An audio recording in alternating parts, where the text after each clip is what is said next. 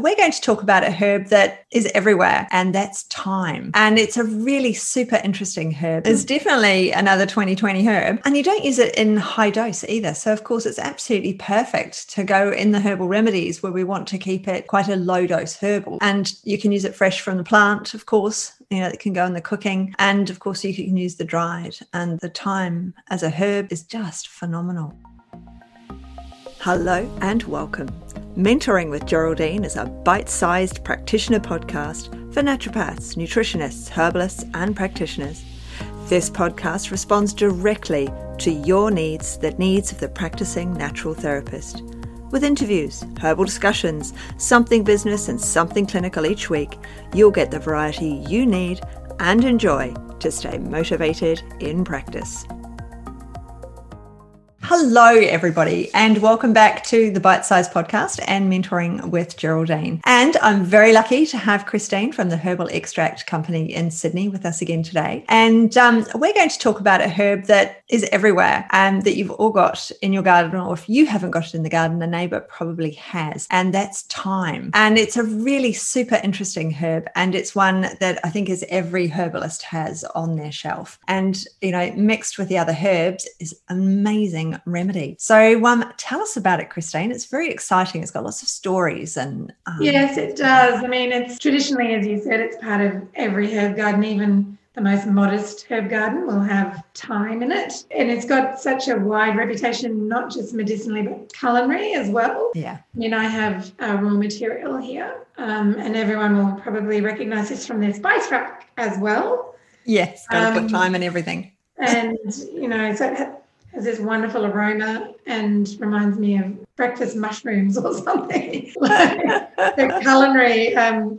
but no, because of that, it's become the mainstay of the modern materia medica, I think, as you yeah. said it. Everywhere. And it has, while we're doing that, I'll just show you our, our thyme. Oh, it's very, mm. like, yeah, it's very dense and rich. Very. With essential oil, like the oils get extracted. Mm.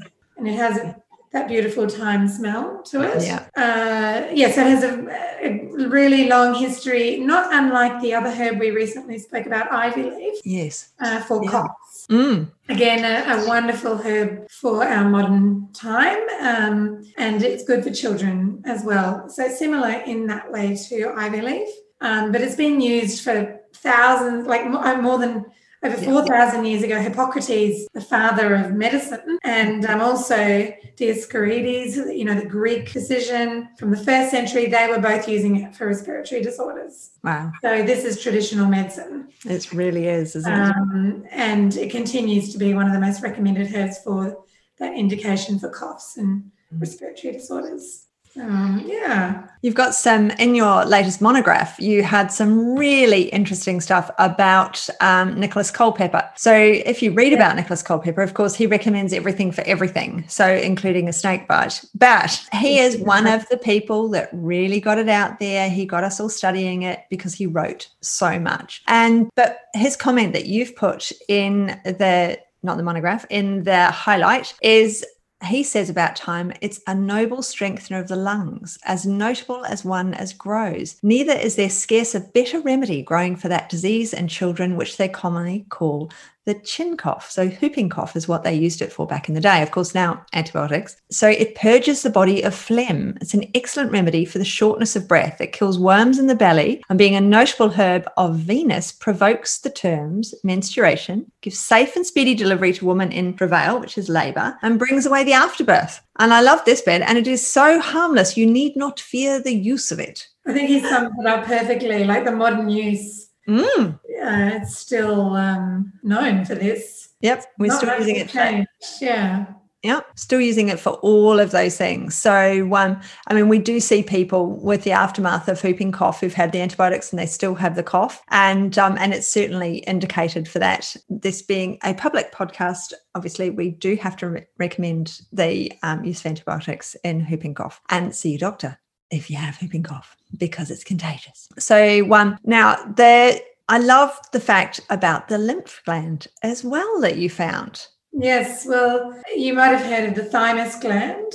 Yeah, is, um, a lymph gland in the chest, you know, in the chest area, um, and it actually was named after thyme. Thyme's botanical name is Thymus vulgaris, mm-hmm. and um, like uh, medieval anatomists named the thymus gland after Thymus vulgaris because uh, it apparently looked uh, not unlike the leaves, the tiny little leaves, so which is what we use in, in our medicine. Um, so you may have heard of Rosemary Gladstar. She's like a, yes. you know, the herbal medicine doyen from um, America.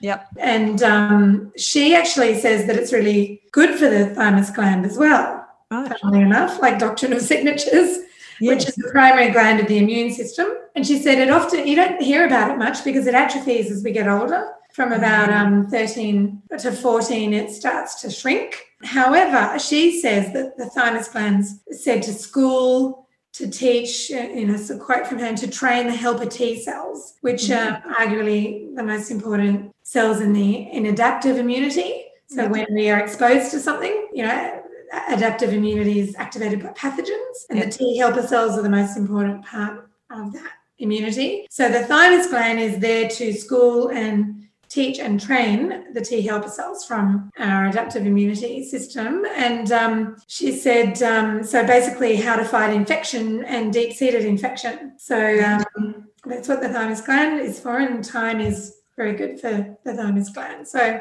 she said, yeah, it's it's the best herb for colds and flus and, and fighting infection. So um, she, she says one can never have too much time. And I mean that literally as well. I think this plant is really way underused in our modern materia medica yes. and in modern herbalism. Um, she said it's prolific, it's sustainable, it grows easily in all climates. We have so many different varieties, it's beloved by pollinators. Why? We have it? Yes. Um, she uses thyme a lot, and because she feels it's abundant, and she says it's a herb of our time yes, heard of our time.